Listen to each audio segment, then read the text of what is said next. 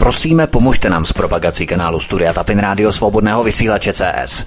Pokud se vám tento nebo jiné pořady na tomto kanále líbí, klikněte na vaší obrazovce na tlačítko s nápisem Sdílet a vyberte sociální síť, na kterou pořád sdílíte. Jde o pouhých pár desítek sekund vašeho času. Děkujeme. Tak dobrá zpráva je, že jsme se dočkali. Takže Vítku, VK, vítejte ve vysílání a já už vám přenechávám prostor, protože já asi budu potřebný až v těch 21 hodin. Není-liž pravda.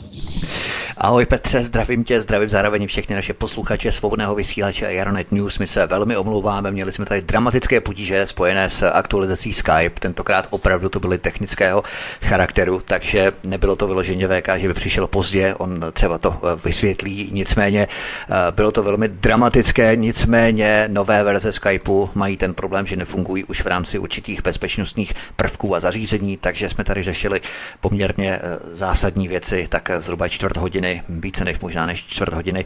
Takže já nebudu zdržovat a vítám tě i tebe, VK. Hezký večer, ahoj.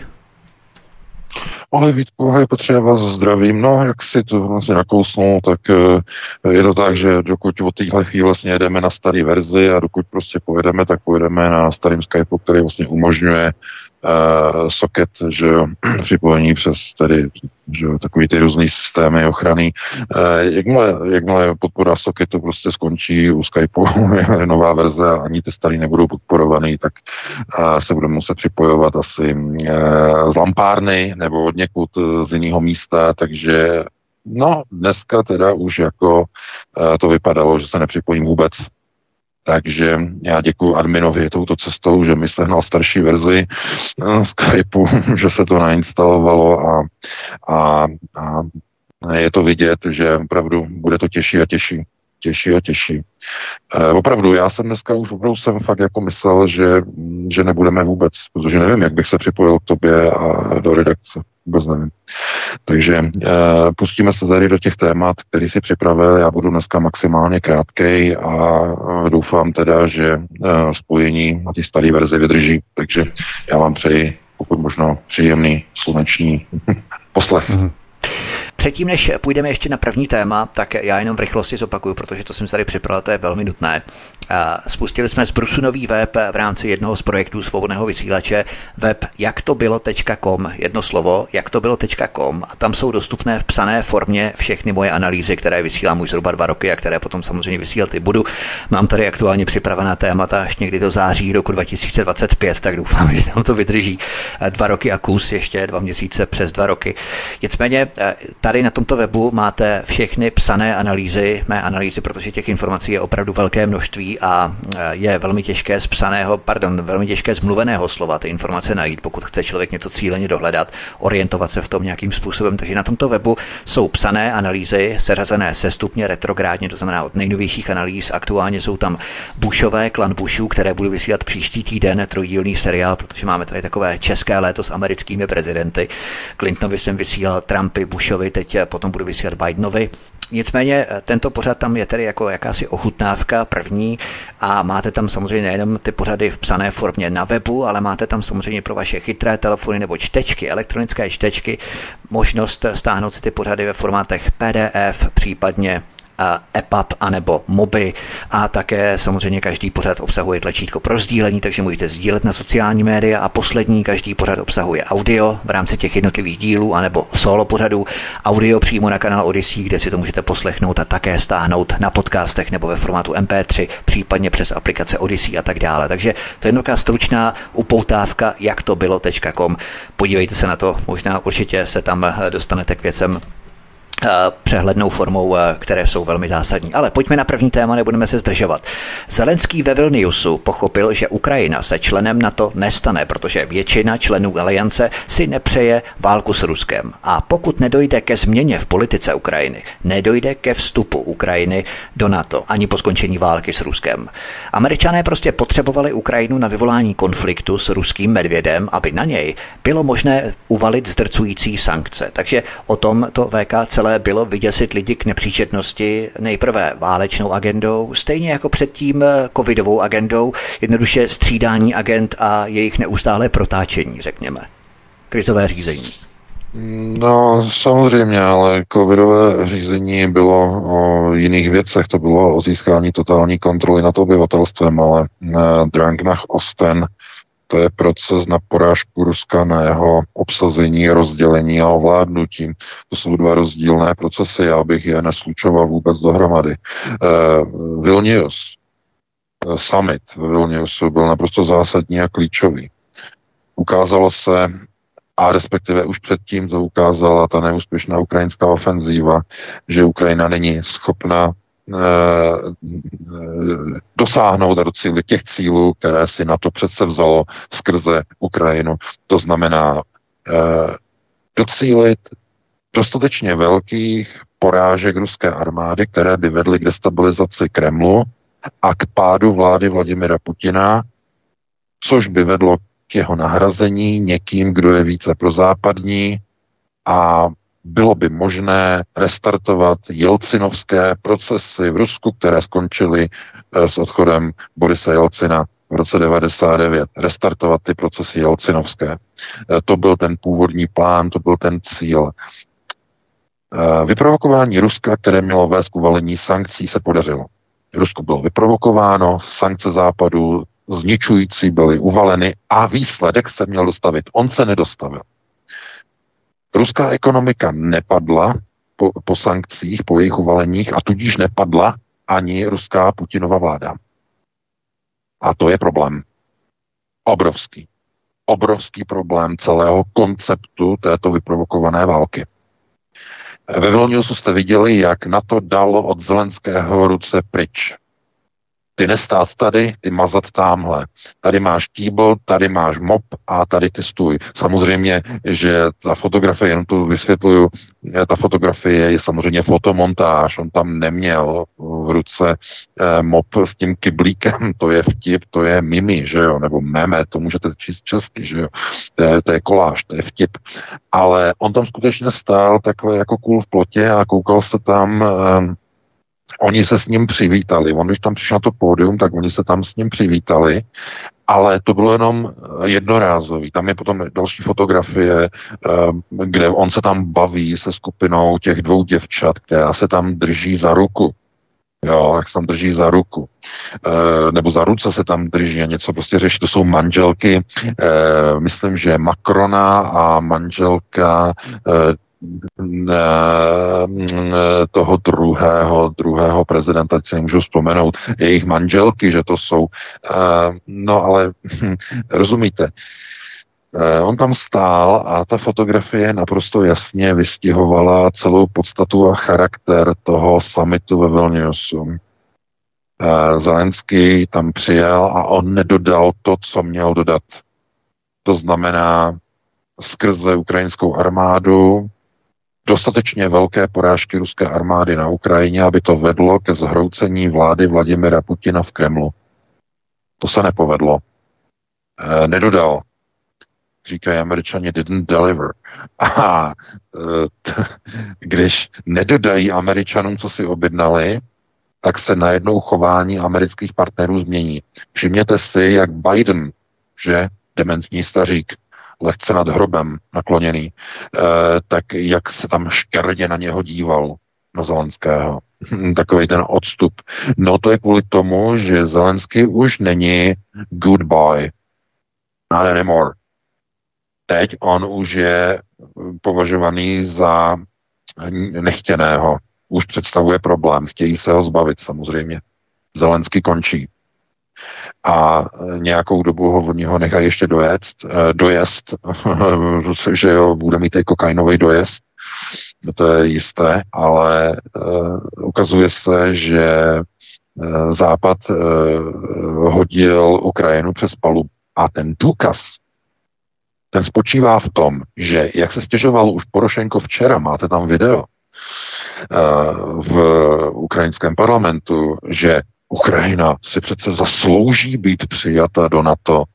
My si zasloužíme uh, a my jsme nedostali pozvánku. Místo toho oni hovoří o otevřených dveřích a oni nás tam nepustí. tak nemluvte o otevřených dveřích, když nás tam nepustíte. Když mluvíte o otevřených dveřích, tak nás pustíte rovně do toho na to. A když nás nepustíte, tak řekněte, že, ta, že ty dveře jsou zavřené pro nás. Ale oni neřekli ani jedno, ani druhé. To znamená, v tomhle má Porošenko, tedy Valcman, eh, má pravdu. Jednoznačně, protože Ukrajina skutečně umírá za zájmy východního křídla Severoatlantické aliance. To není jenom jako, tam skutečně ti vojáci umírají ukrajinští v obrovských počtech, to není jako.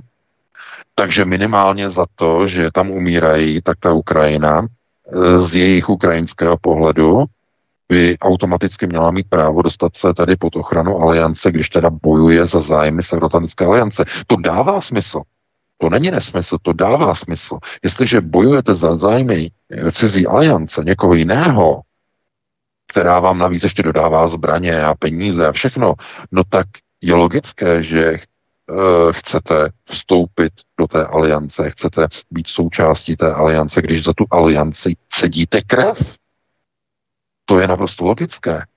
A podívejte se, oni nejenom, že ne, nepozvali uh, Ukrajinu do NATO, nedali ani jízdní řád, datumy, termíny. Do toho a toho data proběhne ten a ten krok přijetí.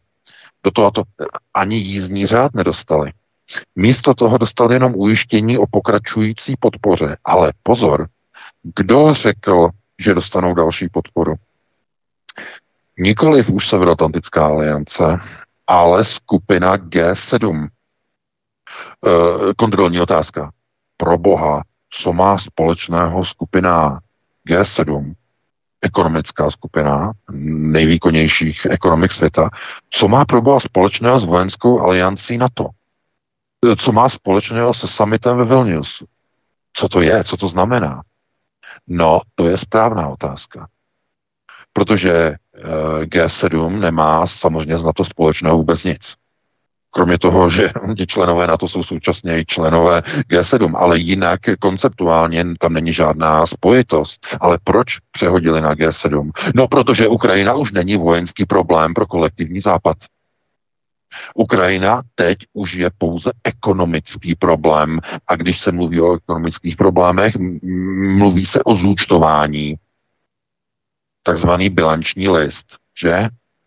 Balance sheet. To znamená, e, má dát i dál. A teď, co má dát Ukrajina za ty úvěry, za ty půjčky? Proč ekonomická skupina G7 dává garance stejně, jako Porošenko včera varoval v tom projevu parlamentu eh, v Kijevě, že on to zná, že to už přece jednou tyhle garance G7 Ukrajině dávala. Kdy? No když byl Porošenko v roce 2014 eh, prezidentem Ukrajiny, tak úplně ta samá zkouška, ty samé garance od G7 dostal Porošenko pro Ukrajinu a ani tam nebyly ze strany G7 žádné záruky bezpečnostní, jenom obecná stanoviska, že když se něco stane, tak západní země Ukrajině pomůžou, ale žádné záruky typu my vám zaručujeme, že a když to nesplníme, tak nějaká sankce. Ne, ne, ne, tohle nic takového tam v tom roce 2014 nebylo. A on varoval, že Ukrajina by neměla opakovat stejný chybný krok. Protože to, co Ukrajina dostala ve Vilniusu ve středu, je to samé, co předložili Porošenkovi zástupci G7 v roce 2014 po odtržení Krymu. Úplně to samé. Takže Ukrajina nedostala vůbec nic v tom Vilniusu. Vůbec nic. A e, místo toho ty garance e, v pochybném formátu byly poskytnuty skupinou G7. A co je to skupina G7? No, ta zastupuje zájmy e, především největších e, západních bank a korporací a hedžových fondů. Kdo se nejvíce zajímá o obnovu Ukrajiny, ukrajinské infrastruktury z, z těch západních zemí. Teď nemluvíme o nějakých konkrétních stavebních firmách, ty jsou už až úplně na konci. Tady mluvíme o penězích, o zafinancování, fundingu. To znamená, kdo se nejvíc zajímá. No je to americká hedžová skupina BlackRock. Oni se zajímají nejvíce o Eh, získání e, takzvaných věřitelských licencí k Ukrajině. Co to je věřitelská licence? No to jsou dluhy, které Ukrajina e, vyrobila Ukrajina má ty dluhy vůči Evropské unii, vůči Spojeným státům americké vládě, vůči kanadské vládě, vůči britské vládě, vůči třeba i české vládě, ale u, u té ne. U české vlády ne, protože česká vláda všechno poskytla Ukrajině zadarmo. Takže tam ne, tam to škrtněte. Velký škrtnutí a to samé Slovensko škrtnutí. Eh, dvě země, které dodávají zadarmo Ukrajině. Poláci ne, ti, ti dodávají zbraně za trochu něco jiného. Dodávají za peníze, za peníze, které dostávají od Američanů. Ne, ale a Američani to potom účtují zpětně Ukrajině. No, a já teď eh, velkým obloukem, velkým obloukem přeskočím na ten poslední článek, který je teď na Aeronetu, úplně poslední, velký oblouk, protože když tedy Česká republika dodává zadarmo Ukrajině na ochranu a pomoc Ukrajině, mm, že jo, tanky a raketomety a Dany a Zuzany, nebo Zuzany ne, zase slovenská armáda dodává, eh, tak ehm, by se očekávalo, že ti američané za to, že tedy Česká republika dodává zbraně na Ukrajinu, takže by třeba Spojené státy poskytly České republice službičku. Například obrovskou slevu na dodávky stíhaček F-35. Třeba 50% slevu nebo 70% slevu když pomáháte Ukrajině, tak my vám eh, za tu pomoc eh, dodáme prostě eh, skoro zadarmo naše stíhačky, by řekli američané. A funguje to tak? Ne, nefunguje. Namísto toho to funguje tak, že jak se ukázalo teď v posledních hodinách, je to asi den stará informace, dneska se to řeší na českých médiích, tak eh, Izrael oznámil, eh, že nakoupí dalších 25 stíhaček F-35 od Spojených států od společnosti Lockheed Martin za 3 miliardy amerických dolarů. 25 stíhaček za 3 miliardy. No a vznikl obrovský skandál v České republice, protože se zjistilo, že Česká republika, která chce od té samé americké firmy nakoupit tyhle stíhačky dokonce o jeden kus méně, 24 stíhaček, tak zaplatí americké Lockheed Martin 5,6 miliardy dolarů na místo těch tří, které platí Izraelci. No a Jane Černoch to začala vysvětlovat. A vysvětlila to takovým způsobem, že to je snad ještě horší. Kdyby mlčela, tak by možná to bylo lepší, protože tak, jak to vysvětlila, tak tomu nasadila korunu a dokonce i podezření, že se může jednat o nějaké zvláštní klientelistické postavení, protože i právníci se nad jejím e, vysvětlením začali mračit. Ona totiž řekla, že ta cena je navýšená kvůli tomu, že jsou tam tak, je tam takzvané příslušenství. Příslušenství v podobě výcviku českých pilotů a v dodávkách ještě zbraní, výzbroje pro tu stíhačku. E, tím si můžete, nebo tím si můžete představit hlavně rakety, že řízené rakety.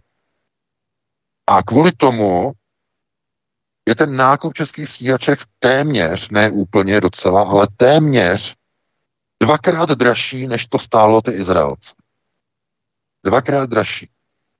No a to už opravdu zavání e, opravdu velkým problémem, protože e, jestliže nakupujete stíhačky za polovinu peněz a skoro druhou polovinu tvař, tvoří něco, čemu se říká příslušenství, tak to prostě smrdí opravdu na velkou dálku korupci. Ale na opravdu velkou dáv, dálku. Protože e, pokud kupujete jakékoliv e, zbrojní zařízení, jakéhokoliv typu, tak to je hlavní cena té objednávky, která tvoří naprosto drtivou cenu té objednávky. A vy k tomu můžete koupit nějaké drobné příslušenství, které tvoří třeba dvě, 3, 4% navíc, něco k tomu, prostě dáte třeba dečky, psídečky eh, do auta a podobně. E, to je něco drobného, k tomu přikoupíte, to je příslušenství. ale ne ve chvíli, kdy to příslušenství tvoří 50% nákupní ceny, nebo téměř 50% nákupní ceny. To už není příslušenství. Uh, Jana Černochová uvedla pro česká média, že ty stíhačky mají úplně, ty české stíhačky mají úplně jiné vybavení a jiné parametry uh, než ty izraelské, což může být i nakrásně pravda, ale ne cenově. asi budete, nebudete věřit tomu, že Izraelci si koupili tak laciné, uh, jak, jak říkají uh, prodejci v bazarech, v autobazarech, auto takzvaně na kšandách, že? To znamená auto na kšandách znamená auto v základní výbavě, úplně holátko, že jo, holí. Takže by Izraelci koupili F-35 na kšandách v základní minimální výbavě a, a Česká republika by si tam dala do výbavy gejzír s, vodot, s vodotryskem, uh, s barevnou televizí a s připojením na, na Netflix. Já nevím, co tím uh, Jana Černochová vůbec myslela, ale to, to, je, uh, to je samozřejmě to je nesmysl. Vybavení se liší třeba v typu, já nevím, Eh, transpondéru. Transpondér je třeba jiný, má jinou frekvenci, ale prosím vás, to, jsou, to, to nemá vliv na nějakou cenu, to znamená, nebo navigační systémy, to znamená, máte třeba e, výzbroj na tom letadle, e, které používá jiné typy raket. Ale Česká republika nepoužívá jiné typy raket. Česká republika používá standardizovanou munici Severoatlantické aliance, ta nemá proprietární vlastní rakety, aby tam byly v tom letadle vlastně nějaké takzvané proprietární počítače eh, na ovládání raket pod křídly a podobně. To, eh, takže to je zvláštní takové vysvětlení. No a že prý v té ceně, kromě tedy těch raket, e, jsou ještě připočteny výcviky českých pilotů. No, to se dá dokonce dohledat, kolik stojí výcvik eh, pilota na stíhačku F-35, eh, kolik těch pilotů bude, eh, tak oni budou mít třeba dva piloty, tak to bude třeba výcvik ne 24 pilotů a třeba 48 pilotů, že jo, aby se střídali, ale ty výcviky v řádech ten výcvik na těch stíhačkách, tedy minimálně podle toho armádního webu amerického, trvá dva roky a náklady na výcvik jednoho pilota jsou 11 milionů amerických dolarů na jednoho pilota. 11 milionů amerických dolarů stojí výcvik pilota F-35. Eh, nějak 10 milionů, 970 tisíc. A pokud by jich tedy bylo eh, že jo, nějakých 24, tak 244, 250, no i kdyby jsme to dali i s obědama, snídaněma, tak se dostaneme na nějakou částku 300 milionů e, amerických dolarů a určitě to nebude e, eh, 2,6 miliardy. Určitě ne. Stejně tak ceny raket. Rakety Sidewinder, rakety AMRAAM, které jsou používány eh, v stíhačkách F-35, jsou standardizované. Jejich ceny eh, AMRAAM 2,4 milionu dolarů a Sidewinder 1,7 milionu dolarů. Eh, dobře, tak kdyby jich Česká republika nakoupila 100, tak jsme zase někde na částce 200 milionů, e, nějakých 300-400 milionů, ale ne na 2,6 miliardy korun. Takže kdo vypočítal takovou velkou částku v podobě příslušenství? No, mě by to zajímalo, samozřejmě. A mělo by to zajímat i především více než 2 miliony českých důchodců, kteří před třemi měsíci byli prostě fialovou vládou okradeni na zrušení valorizací starobních důchodů. Ti, kteří si nepomohou, ti, kteří jsou závislí na těch důchodech, ti byli okradeni na valorizacích v důsledku inflace. A oni se nestydí v souběhu s tímto okradením důchodců oznámit nákup 24 stíhaček za neuvěřitelných 120 miliard korun v přepočtu zhruba 5,6 miliardy dolarů. Takže eh, tohle to pouze ukazuje, že eh, když se podíváme na procesy, které probíhají na Ukrajině, tak jsou to ekonomické procesy. Teď už je to ekonomický proces. Ukrajina Vilniusu byla přehozena na bedra skupiny G7 a západní fondy jako BlackRock se začnou aktivizovat a začnou odkupovat od státních věřitelů dluhy Ukrajiny, dámy a pánové. To je ten hlavní cíl. Pokud si myslíte, proč ty země, západní země, zase nemluvím o České republice, která dává věci zadarmo, ani o Slovácích, co dávají věci zadarmo Ukrajině. Mluvím o těch takzvaně vyspělých v uvozovkách západních zemích. A jak je možné, eh, že nebo když se na to podíváte, eh, že ty země tak eh, ochotně a pohodlně dávají takové velké peníze zemi, která jasně nemůže žádnou válku vyhrát. No je to kvůli tomu, že je to biznis, protože ty státy ty dluhy samozřejmě prodají za zlomkovou cenu žralokům. Komu? No, hm, investičním hedžovým fondům, které skoupí dluh Ukrajiny a jako majitelé Ukrajiny, respektive ještě ne majitelé, to předbíháme, ale jako věřitelé Ukrajiny budou mít celou Ukrajinu pod kontrolou. Ukrajina nebude schopná tyto dluhy splácet a věřitelé různé fondy, různé BlackRocky se začnou hojit na majetku Ukrajiny na infrastruktuře, na elektrárnách, na dálnicích, eh, vodárnách, eh, plynárnách, rozvodech plynu, rozvodech elektřiny, na tom, na infrastruktuře se začnou hojit, všechno začne být privatizováno. Společně s tím, jak začne být Ukrajina privatizována, tak začnou tyto zahraniční fondy dosazovat do politických stran na Ukrajině, na Ukrajině svoje koníčky, svoje lidi. Budou tam najednou jejich ODSky, budou tam jejich KDU ČSL, budou tam jejich ODA, budou tam e, jejich e, strany zelené, budou tam všechno jejich. Chápete? Takhle to slučilo s Čekoslovákií, e, že jo, v 90. letech, když přišly zahraniční veolie a další, že jo, začali privatizovat.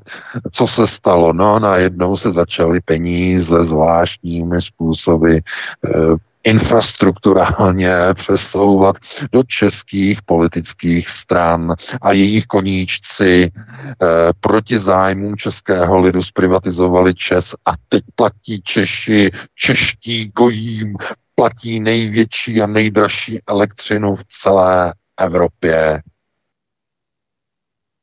No, to jak zašlo? Přesně takhle. A to samé čeká Okrajinu. Úplně to samé. Znovu stojí v pořadí zahraniční hedžové fondy. Znovu stojí BlackRocky, znovu stojí zahraniční eh, infrastrukturální fondy na to, až bude možné spustit škubání slepice. Oškubání celé Ukrajiny, jako oškubali země východního bloku. Po roce 89 nejprve se škube stát a potom se jde na kost, na občana. To je postupně nejprve e, se oškube peří, to je státní majetek, potom se jde na kůži a potom na kost úplně po 30 letech se jde na kost. E, jakou podobu má ta kost? No to jsou ti, kteří jsou úplně na kost, to znamená, to jsou důchodci ti, kteří si nemohou pomoct. Co se udělá? Co udělá zrádcovská vláda Fialy? Skočí po krku svým důchodcům a sebere jim valorizace v době největší inflace.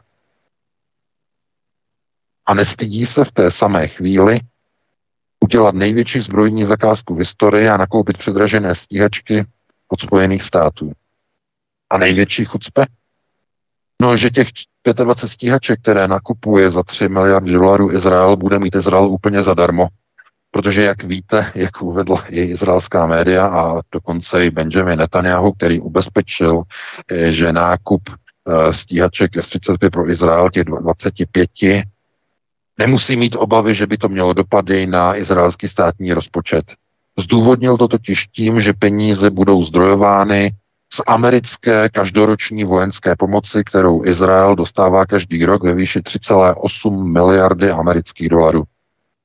Oznámil Netanyahu. Takže co to je nakonec?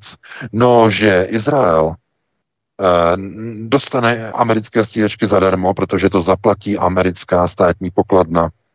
Jenom ty peníze se přesunou americký kongres posune 3,8 miliardy finanční pomoci Izraeli a ten ty peníze vezme a obratem ruky je vrátí do Spojených států na účet společnosti Lockheed Martin, která Izraeli dodá za ty peníze stíhačky F-35. A ještě 800 milionů z toho ročního pomocného rozpočtu, které Izrael dostává od USA, e, vládě Benjamina Netanyahu a zbyde.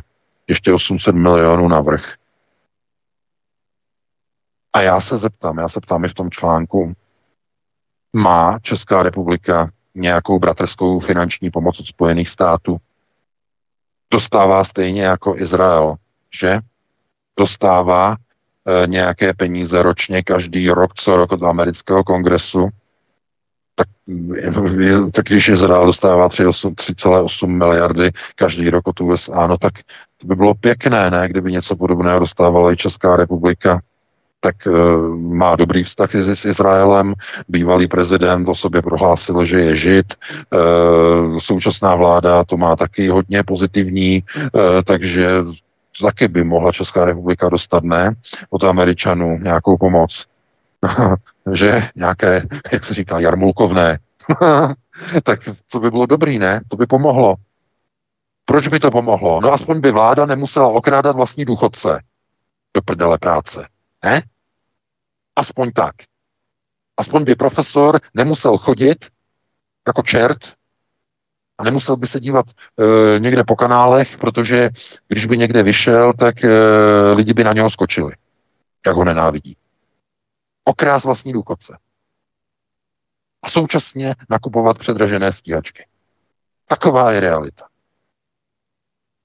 A ještě někdo kdo je v pozici ministrině, má tu odvahu to srovnávat e, s Izraelem, když každý přece ví, že Izrael bude mít ty stíhačky díky americké finanční pomoci každoroční úplně zadarmo. Takže co to je? Kde je jaké srovnání? Kde je jaké porovnání? No, e, řeknu to takhle. E, aby Izraelci mohli dostat 25 stíhaček, tak stačí, když zavolají do kongresu a kongres pošle 3,8 miliardy dolarů a oni za ty 3 miliardy, ještě jim 800 milionů zbyde, nakoupí od americké firmy stíhačky.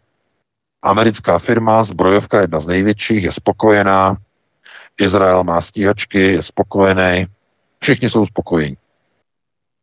Když Česká republika nakupuje zbraně od amerických bratří, tak ty stíhačky stojí dvakrát tolik a vláda Petra Fialy, protože je úplně v prdeli s penězma a inflací, tak kvůli tomu, aby si je mohla dovolit, ještě okrade přes 2 miliony vlastních důchodců. Taková je realita. Česko v prdeli snese všecko. Úplně. A namísto obrovských demonstrací, obrovských demonstrací, Namísto toho, aby 2 miliony lidí, 3 miliony lidí vyšli před úřad vlády a zablokovali úřad vlády a donutili ho, eh, aby odstoupil, aby rezignoval s celou svou svojí bandou, tak namísto toho eh, je všude klid, nedělní knedlíková pohoda, že jo, všichni mají v pí na lehátku a eh, lidi potom se, se ptají a říkají, a mm, pane VK, vy jste tak negativní, vy nenabízíte žádné řešení. No já si připadám jako blbej na dvorku. vy chcete slyšet nějaké řešení. Jaké řešení? No tak když vám někdo řekne řešení, jděte na demonstraci, tak tam přijde pár lidí a e, když e, důchodce okrádá vláda, tak e, udělají nějakou demonstraci. No neudělají, protože na místo zájezdu do Prahy na, na Václavák, si udělají zájezd do Kauflandu a nebo do Lidlu na nejnovější slevy, které mají na letáku a naříkají potom ve frontě u kasy, sebrali nám privatiz... sebrali nám valorizace, co budeme dělat? No, musíme teď víc sledovat slevy. Takže to je, to je ta podstata. To je ta hlavní podstata celého problému. To znamená, ten národ to má tak, jak si to udělá. Jaký si to uděláš, takový to máš. To je ta písnička od uh, těch čínských lží, nebo jak oni se jmenují. Uh, no, a tak to bohužel funguje. Takže vidíte, já jsem říkal, že to bude dneska bez přesahu, bude to bez oblouku a je to nakonec obrovský eh, žďákovský most, takže eh, sorry, máme 2055, eh, tohle to bylo takové velkou obsahové téma. Vítku, pokud tam ještě máš nějaké mini téma, které se vyjde do pěti minut, tak ještě ho stihnu. Prosíme, pomožte nám s propagací kanálu Studia Tapin Rádio Svobodného vysílače CS. Pokud se vám tento nebo jiné pořady na tomto kanále líbí, klikněte na vaší obrazovce na tlačítko s nápisem Sdílet a vyberte sociální síť, na kterou pořád sdílíte. Jde o pouhých pár desítek sekund vašeho času. Děkujeme. Možná bychom mohli eh, se přece jenom zaměřit, že to téma přímo navazuje na to, o čem jsme vlastně hovořili, nebo respektive o čem si hovořil v rámci toho prvního vstupu, eh, toho velkoobsahového tématu. Protože Petr Pavel prohlásil pro britskou televizi Sky News, že konflikt na Ukrajině se blíží ke svému konci, protože se začíná projevovat únava z války mezi západními sponzory Ukrajiny. To je jedna věc eh, v rámci této záležitosti. Já bych to možná spojil s tím dalším tématem, protože to s tím také souvisí. Prezident Erdogan, eh, tam je ten konflikt, kdy eh, ruskými sociálními sítěmi otřásá skandál vydání ukrajinských velitelů pluku Azov z Turecka zpátky na Ukrajinu. Myslíš, že je to od Rečipa Tajpa Erdogana, když jsme hovořili právě o tom NATO? Takový vzkaz i z pozice NATO, my už s vámi nepočítáme Ukrajinu a dokonce ty, dokonce ty bojovníky z Azovu, v rámci tureckého exilu, tak odvezl Zelenský na palubě českého vládního speciálu. Tak eh, to je v podstatě jak, jakýsi políček do tváře. No, eh, samozřejmě, ale eh, Erdogan to udělal zase jenom kvůli kšeftu, protože on je kšeftář, ten pořád jenom kšeftuje, ten, ten se bez kšeftu neobejde. Jakmile oni udělali tady ten kšeft s Azovákama, Eh, tak hned eh, mluvčí amerického ministerstva zahraničí oznámil, že americký kongres schválil konečně a odblokoval dodávku stíhaček F-16 pro Turecko, které bylo několik let zablokované kvůli tomu, že Turecko nakoupilo rusko, ruský protivzdušný systém S-400, tak to bylo několik let zablokované. A teď, když Erdogan udělal vstřícný krok a pustil Azováky, že jo, a navíc ještě eh, dal zelenou pro vstup Švédska do NATO, tak najednou došlo k odblokování e, tureckých stíhaček do Turecka. Teda těch amerických stíhaček F-16 do Turecka. Takže to byl šéf, to byl biznis. No a divíme se Erdoganovi, no Vzhledem k tomu, že Turecko už před mnoha lety za ty stíhačky zaplatilo, eh, tak se tomu divit nelze protože v podstatě američané udělali to, že ty stíhačky ukradli, respektive neukradli, oni je drželi, nechtěli, i když byly zaplacené, nechtěli Erdoganovi dodat. Uh, on, je odblok, on je odblokoval de facto tím, že vyšel na ruku. Uh, dokonce se odhaduje, a teď se spekuluje v ruském tisku, že minulý rok, když udělal Erdogan s Putinem tu dohodu, že převezme Azováky, že takzvaně vyvede Eh, z Azovstalu v Mariupolu, že už v tehdy s tím počítal, že to udělá, aby odblokoval ve Spojených státech zadržené F-16. On věděl, že si vezme Azováky a potom udělá za nějakou dobu vstřícné gesto vůči Američanům a oni odblokují uh, turecké zablokované stíhačky. Takže už minulý rok to zřejmě měl takhle naplánované a teď je otázka, jestli o tom věděl Putin, nebo o tom Putin nevěděl jestli to bylo dohodnutý, že Erdogan se dohodnul s Putinem, ale my to tak potřebujeme, já potřebuju ty tvoje azováky, který tam máš, to Mariupolu. Já je potřebuju pro odblokování našich stíhaček, který nám američani zadržují. Jestli Putin na to kývnul, takové jako dobré gesto, řekne dobře, my ti je dáme a potom za rok ty azováky pusť. My potom k tomu vydáme odsuzující stanovisko, budeš sice za zrádce, ale dostaneš stíhačky. Aspoň. Tak to je samozřejmě spekulace. Jestli takhle to bylo, už dohodnuté mezi Kremlem a Erdoganem, to je otázka, to je ve hvězdách. Samozřejmě, že Erdoganovi se podařilo odblokovat eh, stíhačky F-16 v Americe, no a je za hrdinu.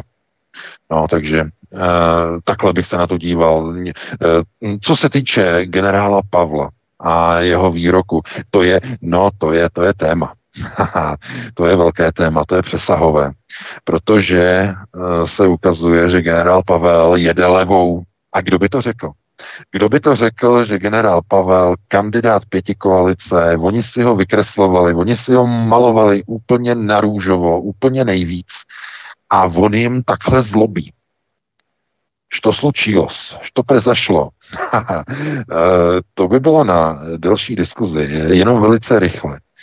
Eh, on je samozřejmě voják, ale není blbec. Jo? To znamená, On by nemusel tahle slova říkat, ale proč je říká? Že jako mu to tak nějak přeletí přes nos? Nebo up, eh, přepadl, přepadl ho záchvat upřímnosti, že pro Sky News britskou řekne takovéhle věci, že dává Ukrajině jenom do konce roku a potom šmitec eh, finito a už žádná další podpora Ukrajině nebude. Eh, ne, ne, ne, takhle ne. On dostal noty. Normální noty notový sešit. On to tam všechno má, ze Severoatlantické aliance má noty a jede podle not Severoatlantické aliance, která zatroubila k ústupu z Ukrajiny a k hození Ukrajiny přes most, přes palubu, přes cokoliv, co se dá přehodit. A Fiala, clown, to ještě neví. Ani pětikoaliční bandé to ještě neví, že NATO hodilo Ukrajinu přes palubu na summitu ve Vilniusu. Zatím teda ještě ne úplně přes palubu, jenom na jinou palubu, na G7, kde jsou lidožrouti, jako BlackRock a další.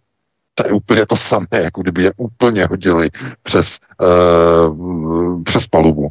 Takže e, znamená to, to je troubení na ústup, proto Petr, e, teda, Petr Pavel, proto on e, vypouští tyhle ty informační balóny do Sky News. No, na české televizi by to možná neřekl, ale na Sky News tam on si tam on má dovoleno, tam ho nikdo nebude přerušovat v takovém tom šíleném rozpoložení, že začne skákat do, řeč, do řeči, aby to nemohl dokončit, protože aby nezaznělo něco, co není dovoleno. Takže on si dovolí samozřejmě. A to, co zaznívá, samozřejmě je vnímáno rozporuplně. Seznam zprávy začal taky plakat, že zklamal na alianci, na samitu, že zklamal, že se nepředvedl.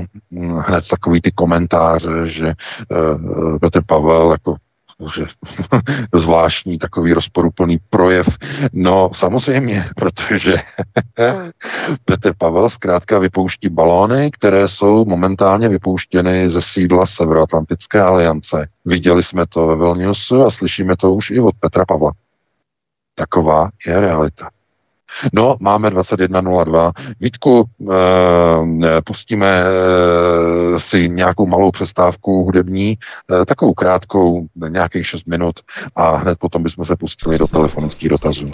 Určitě posluchači jistě nebudete ochuzení, když jsme začali pozdě, tak nebudete ochuzení o hodinu, která vás čeká v rámci vašich telefonických dotazů. Já jenom abych nemusel na konci, tak uh, uvedu jenom takovou drobnou uputávku na příští týden. Klan Bushů budu vysílat v pondělí ve středu a další pondělí trojdílný pořad, trojdílný cyklus v pondělí ve středu o 19 hodin. Půjde samozřejmě o obrovský přesah v rámci eh, kooperace a napojení na nacistické kruhy v rámci klanu Harrimanů, bankovního kartelu, bankovní eh, situace ohledně eh, rodiny Harrimanových. No a také samozřejmě v rámci depopulace planety jeho boj staršího Buše, Buše staršího o depopulaci, snížení populace, snížení růstu populace na planetě. To je obrovské téma, se kterým on se profiloval v americkém kongresu, o tom se taky moc neví. Samozřejmě starý Bush, Bush starší byl i v Číně, podpora Polpota, podpora těchto brutálních diktátorských režimů v rámci jeho působení v Číně v 70. letech pod Henry Kissingerem, 80. a 90. léta válka v Iráku, Perský záliv a samozřejmě obrovské napojení na arabské země, na Kuwait, rodiny Bushů a samozřejmě i na Saudskou Arábii, Bin Ládiny, kšeftování mladého Bushe, Bushe juniora v Texasu, Arbusto Energy s, se Sádinem, Sálidem Bin Ládinem, což je starší bratr Usáme Bin Ládyho v rámci Usáme Bin Ládinoho, Usáma Bin Ládina v rámci jeho ropné společnosti Arbusto Energy v Texasu a mladého Bushe. Opravdu neskutečné věci a samozřejmě 11. září všechno to propojím a všechno to uzavřu do ucelené formy, takže v pondělí ve středu a další pondělí o 19 hodin tento pořad. Takže my si dáme písničku o tu avizovanou upoutávku, to zkrátíme ty písničky, takže než tady vykecávám, že to bude potom delší. Dáme si písničku a potom je tady na vás, milí posluchači. Těšíme se na vás, hezký večer. Prosíme, pomožte nám s propagací kanálu Studia Tapin Rádio Svobodného vysílače CS. Pokud se vám tento nebo jiné pořady na tomto kanále líbí, klikněte na vaší obrazovce na tlačítko s nápisem Sdílet a vyberte sociální síť, na kterou pořád sdílíte.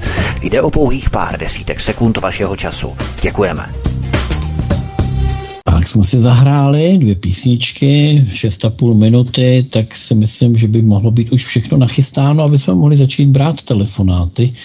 E, jak to vidíš, Vítku, ty, jak jsme na tom? Já jsem tady no, nachystaný, dobře. No, jsme tady skvělý, skvělý. Dobrý, tak já připomenu telefonní číslo, na které dneska můžete volat. Je to telefon 774 139 044. 774 139 044. No a pustíme se do telefonických dotazů, protože už máme čekajícího, volajícího, tak já ho rovnou tady e, propojím. Takže dobrý večer, vítám vás ve vysílání, máte slovo. Dobrý večer, zdravím všechny ve studiu, e, Jirka Zostivaře a zeptal bych se pana VK, možná viděl nebo neviděl uh, Valerie Viktoroviče Pjakina v rozhovoru s vydavatelem zakázaného vydání, kde hovoří o tom, že ve své podstatě by se mělo vrátit zpátky Československo, že proti tomu není vůbec žádný problém. A když hovořili uh, o tom, že by kam se, kam se schovat na planetě, tak říkal, že jsme úplný blázni, že ve své podstatě Praha, Vídeň jsou nejdůležitější okultní věci, eh, záležitosti v celé této posratý Evropě a tady, že se nic nestane. Tak budu poslouchat, co Michal Valéka řekne. Děkuji a mějte se krásně. No ano, ano. Já jsem, já jsem viděl, děkuji za dotaz, já jsem viděl samozřejmě, že to je pouze opakování toho, co Valery Pěkin říkal už před mnoha a mnoha, mnoha lety. To, že to teď zopakoval, se jenom jako oživilo. Eh, samozřejmě, že to, že Praha je okultním centrem světového židovstva, o tom jsem já psal už před mnoha lety, někdy už ani nepamatuju kdy, eh, a eh, jak je důležitá Vídeň, o tom jsem psal zase několik prostě článků, důležitých článků vznik české eh, státnosti, Československa první židozednářská země, první židozednářská republika na světě, vůbec první založená, že židozednářským spolkem a americkou ilumináty asociací eh, vedenou Woodrow Wilsonem jako vysokostupním, vysokostupňovým uh, Grand Lodge zednářem. Takže proto i česká vlajka má vlastně ten šípovitý klín, který je jednou polovinou izraelské Davidovy hvězdy. Jo, proto ten takový zvláštní tvar toho klínu, který netvoří vlastně pravouhlej trojuhelník, ale má trochu klín, eh, jo, je šípo, ten šípový klín, který je vlastně, když si překryjete, tak tvoří Davidovou hvězdu. Eh, jsou tam symboly zakódované, že jo, v té vlajce. Zároveň ten klín vyjadřuje eh, takzvanou masonry, zednářskou zástěru, že zednářská zástěrka, to znamená ten tvar určuje židozednářskou republiku. Proto i hned po vzniku republiky byly zakázány e, šlechtické stavy, šlechtické tituly, protože šlechta je, ta původní stará šlechta je největším nepřítelem židozednářského samoděržaví. proto v republice, že první, co bylo za první republiky zrušeno v Kramářově vile, tak byl dekret eh, na zákazy šlechtických stavů a titulů, protože šlecht, šlechta byla vždycky největším nepřítelem eh, židozednářské takzvané černé šlechty, že? Černá šlechta, židozednářská černá šlechta. Eh, tak eh, to je samozřejmě, to je všechno známé. To znamená Praha, Vídeň, což je Eh, nadřazená eh, lože Praze, protože Praha nemá status velké lože. Grand Lodge v Praze není. Eh, to je nadřazený status, který je ve Vídni. Redlich byl levobočkem mocnáře rakouského, to znamená Redlich, že to znamená, to je propojení, to je komplexní propojení v podstatě Prahy a Vídně a jsou to dvě okultní centra. Ale uh,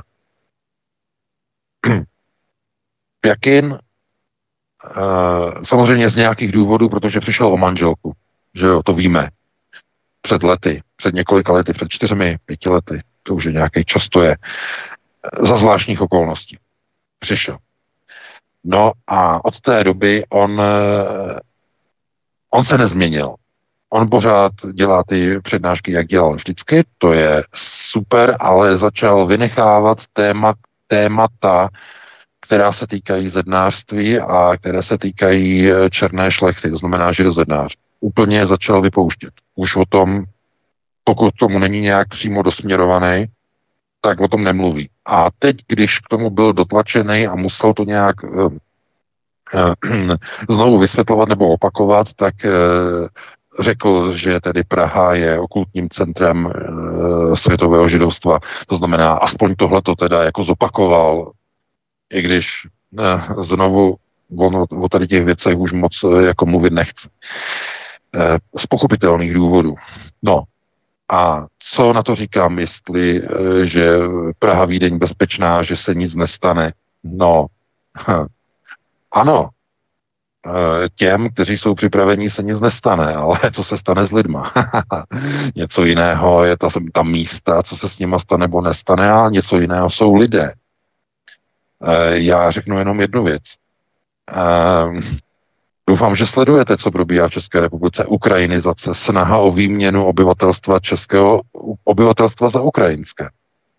No a to bylo, co to je za proces? No to je nacistický proces, který probíhal eh, v prostoru eh, protektorátu Čechy a Morava, který byl chystán pod názvem generálplan Ost. Tehdy pro změnu měl, v prostoru, okultním prostoru Čech, mělo být obyvatelstvo také změněno ale měli to být Němci a Češi, e, že jo, odrichtovaný na Sibir za Ural. A co dneska? Dneska se ruší české pošty, místo nich přichází ukrajinská pošta, Najednou se objevují ukrajinské vlajky na Národním muzeu v Praze, na všech státních budovách, najednou v televizi, najednou v bankách, najednou u mobilních operátorů, všude pobočky Ukrajinců. Ano, je to velká výměna. No, proces velké výměny. A to bychom byli u jakého tématu proces velké výměny? Uh, ten, tomu říkají great replacement. No, zkuste si najít na internetu téma, titul The Great Replacement. Velká výměna, velké nahrazení obyvatelstva. A uvidíte věci. Takže to je právě to, o čem třeba Putin až tak úplně dalece nemluví. To znamená, on nakousne A, on řekne, že je centrem a že se lidé nemusí bát v prostoru, kde se nachází, ale už to ne, nedopoví, kdo konkrétně se nemusí bát v tom prostoru. Jsou dvě rozdílné věci. To, že někdo se někam přesunuje, to je normální v době války. To znamená, jsou vyhnáni z válečného prostoru a někam se přesunují. Ale co není normální, je, když ti lidé po té, co dostanou azyl v České republice, tak jakmile přijdou prázdniny, zbalí kufry a jedou na dovolenou zpátky do válečné zóny na Ukrajinu. No to už není normální. A je třeba se zeptat, co teda dělají v České republice. To jsou nadovolené, nebo nadovolené jsou kde? Tak v České republice nadovolené, nebo na Ukrajině jsou nadovolené? A když jsou v Česku s, s, s azylem, válečným azylem, jak to, že jezdí zpátky na dovolenou do válečné zóny? Tím se automaticky zneplatňuje jejich azyl. Když ne ve faktické rovině, tak minimálně v té morální. A zase by do toho měli skočit okamžitě politici a změnit asilový zákon. Kdo opustí Českou republiku a vrátí se zpátky do zóny, ze které utekl, okamžitě ztrácí nárok na azyl. To je snad logické, ne? Nebo něco mi uniká? Nebo se z České republiky stal zaopatřovací ústav pro ekonomicky slabé Ukrajince a nemá to s válečnou migrací vůbec nic společného, a nebo je to proces takzvaného The Great Replacement, velké výměny obyvatelstva v České republice. Jaký je to proces? No, sami si na to musíte zodpovědět. Podívejte se okolo tak. sebe, co se okolo vás děje. Takže takhle bych na to odpověděl, no a e, pustíme se do dalšího volajícího. Dobrý večer, jste ve vysílání, položte otázku. Dobrý večer. Dobrý večer, pánové, já vás zdravím, děláte výbornou práci a chtěl jsem, chtěl jsem jenom k těm azovákům. Uh, já si osobně myslím, jestli se Rusové trošku nesmí podvousy, že ti azováci v tom azostalu měli, měli jediný úkol, buď vyhrát, a nebo zemřít, protože pod tím azostalem byly uh, tajný, tajný uh, podzemní chodby, že jo, tam se děly různé věci a ti azováci věděli moc věcí. A jestli si vzpomínáte, tak dokonce i ty ty azováky tam tenkrát eh, pozabíjela snad nějaká ukrajinská raketa, zřejmě kvůli, kvůli tomu, aby nemuseli vypovídat. A oni si to pamatují, že jo, ti chlapi. Takže, takže jestli si spíš Zelenský nedovezl trojského koně a jestli Zelenský ho nemají nějakým způsobem, uh, jak bych to řekl kulantně, no, jako, jako zastavit, no. To asi všechno. Mm-hmm. No, jo, jak je to jedna, je to, zní to, zní to eh, konspirativně, zní to pravděpodobně. je možné úplně všechno u těch azováků. Eh, oni byli do roku 2017, eh, to byl samostatný batalion, potom se z toho stal pluk uvnitř pluk Azov uvnitř uh, ukrajinské armády, jsou teda začlenění přímo do ukrajinské armády a jejich hlavním cílem zapojení do ukrajinské armády byla neonacifikace ukrajinských vojsk. To znamená zasetí eh, antirusismu eh, v ukrajinské armádě. Eh, bylo to naporně zase samozřejmě americké administrativy. Snaha tedy o to, aby ukrajinská armáda byla maximálně rusofobní, aby nenáviděla Rusy. To byl úkol skupin Azov a Aidar, které byly zaintegrovány do složek ukrajinské armády. Zajímavé je, že o něco podobného se teď snaží Kreml. E, I když z, znovu velmi zvláštně, který se snaží zaintegrovat žoldácké organizaci, or, žoldáckou organizaci e, PMC Wagner do ruských vojsk. Chápete? To zase nedává smysl. E, to by bylo těch věcí, které nedávají prostě smysl eh, na u ruské armády. Eh, to by bylo, o tom by se dali prostě psát úplně romány. Eh, stejně jako propuštění šéfa pozemních vojsk generála Popova za to, že kritizoval hm, mizerné a selhávající dodávky zbraní tak eh, generální štáb ho odvolal a on odešel do civilu, byl odvolán jako a Kreml na to reagoval včera slovy, že eh, to jde mimo kontrolu Kremlu, že to není věc Kremlu, že to si rozhodují vojáci sami, že to bylo vojenské rozhodnutí. Kreml se od toho distancuje, že odvolání generála Popova bylo rozhodnutím generálního štábu. To je mm, jako kdyby papež řekl tady jeden z mých kardinálů tady dělá nějaké nepřístojnosti, tamhle se zvířátkama, ale moje, to není moje věc, to si rozhodlo vedení kardinálu, já jsem jenom, jenom papež. Jo. tak to je zhruba asi, asi, asi podobná prostě výmluva. Tomu samozřejmě nikdo nevěří že tomu nikdo nevěří. No, e, víte, to, co není dovoleno, je jakýmkoliv způsobem spochybňovat nějaký obraz ruské armády. To znamená, když někdo z těch generálů ukáže na nějaké problémy, tak je jakoby ukončen. Ale otázka teď je, Uh, jestli všechno tohleto, co zase nevidíme, je, není součástí zase nějaké jenom další z celé řady maskírovek, které uh, běží v podstatě jenom jedna za druhou uh, v těle těch procesech okolo Kremlu. To znamená, někdo od někud je vyhozen, ale on nakonec se ukáže, že není vyhozen, ale byl jenom přesměrován, redelegován někam jinam, kde má plnit nějakou trochu skrytou úlohu. a jinou, která už je dopředu naháčkovaná a je nalinkovaná. Ehm, to, co my všechno vidíme z toho odstupu, je pouze odla, odlesk a odraz uh, toho světla, které vychází z Kremlu a které je do značné míry pokřivené. Takže z toho nelze vyvozovat žád, žádné jednoznačné a definitivní závěry. Takže takhle bych na to reagoval. Pustíme se do dalšího volajícího. Dobrý večer, jste ve vysílání, položte otázku. Dobrý večer vám přeji, pánové. Já mám takový dotaz. Minule eh, jsem se ptal na to, jak to vypadá s eh, Českou republikou a jejími dluhy. A teď se zeptám, je Česká republika skutečně republikou nebo je to korporace? Jsem hledal na internetu, tak byla založena 1.1.69 a pak je současně i korporace Slovenská republika a když se vlastně podíváme na tvé úřady i ministerstva, tak vlastně všichni mají IČO, eh, bankovní spojení v různý komerční bance, není to Česká národní banka. Když jsem si dal lustrovat IČO jednoho úřadu městečka, tak tam vyšlo v živnostenském oprávnění i, že může vést masáže a takovéhle věci.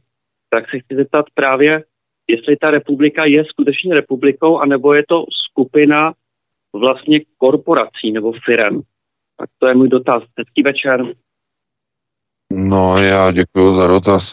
Já jsem tady to už slyšel několikrát, ale uh, takové ty subjekty, které mají pojmenování po republice, jsou většinou ad hoc společnosti, které nějakým způsobem uh, se snaží jako uh, reprezentovat, že zastupují Českou republiku a jsou to různé, um, um, jak se tomu říká, zastupující agentury, jako promotion agentury a podobně. To znamená, ve Velké Británii je taky jedna taková společnost a je to v podstatě pobočka eh, českého, a, no, jak se tomu říká, eh, no, co se stará o státní propagaci České republiky, Vítku? A, Nějaká PR, marketing, nevím. No, já vím, ale to je firma přímo. Če, če, če, uh, No, teď se nespomenu. Eh, prostě je to přímo státní, státní firma, státní organizace. Eh, potom, když někdo vlastně eh, funguje, tak si prostě založí třeba firmu Česká republika, má tam třeba, nevím, LLC, nebo tam má jako společnost s ručením omezeným a de facto tím propaguje pod hlavičkou státu Českou republiku tím, že udělá třeba propagaci republiky propagaci třeba státu, nějakého ministerstva českého, ministerstva průmyslu a obchodu a tou pořádající organizací je třeba, eh, třeba Czech Republic, LLC, registrovaná ve Velké Británii, tam a tam, tohleto, to znamená zastupující Českou republiku. Ale někdo si myslí, že jako tyhle ty firmy jsou jakoby e, subjektivně držiteli e, nějakého vlastnictví celému státu. Jo? To znamená něco jako, co, čemu by se říkalo státofirma.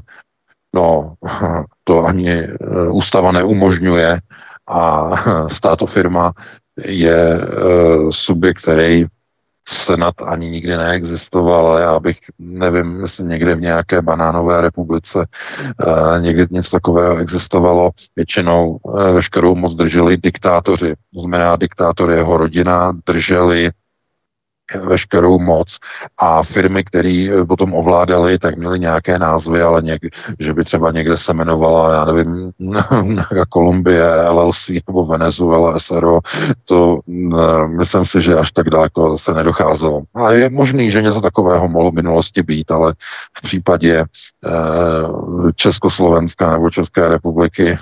Eh, tam jsou úplně jiná jména, jiné korporace, eh, nemají z těch názvů byste nikdy neodvodili, že mají něco společného s Českou republikou, jsou to spíš anglofonní názvy a kontrolují drtivou většinu toho, čím disponovala Československá socialistická republika. Najednou se to po roce 90 dostalo do soukromých rukou a všechno do zahraničí.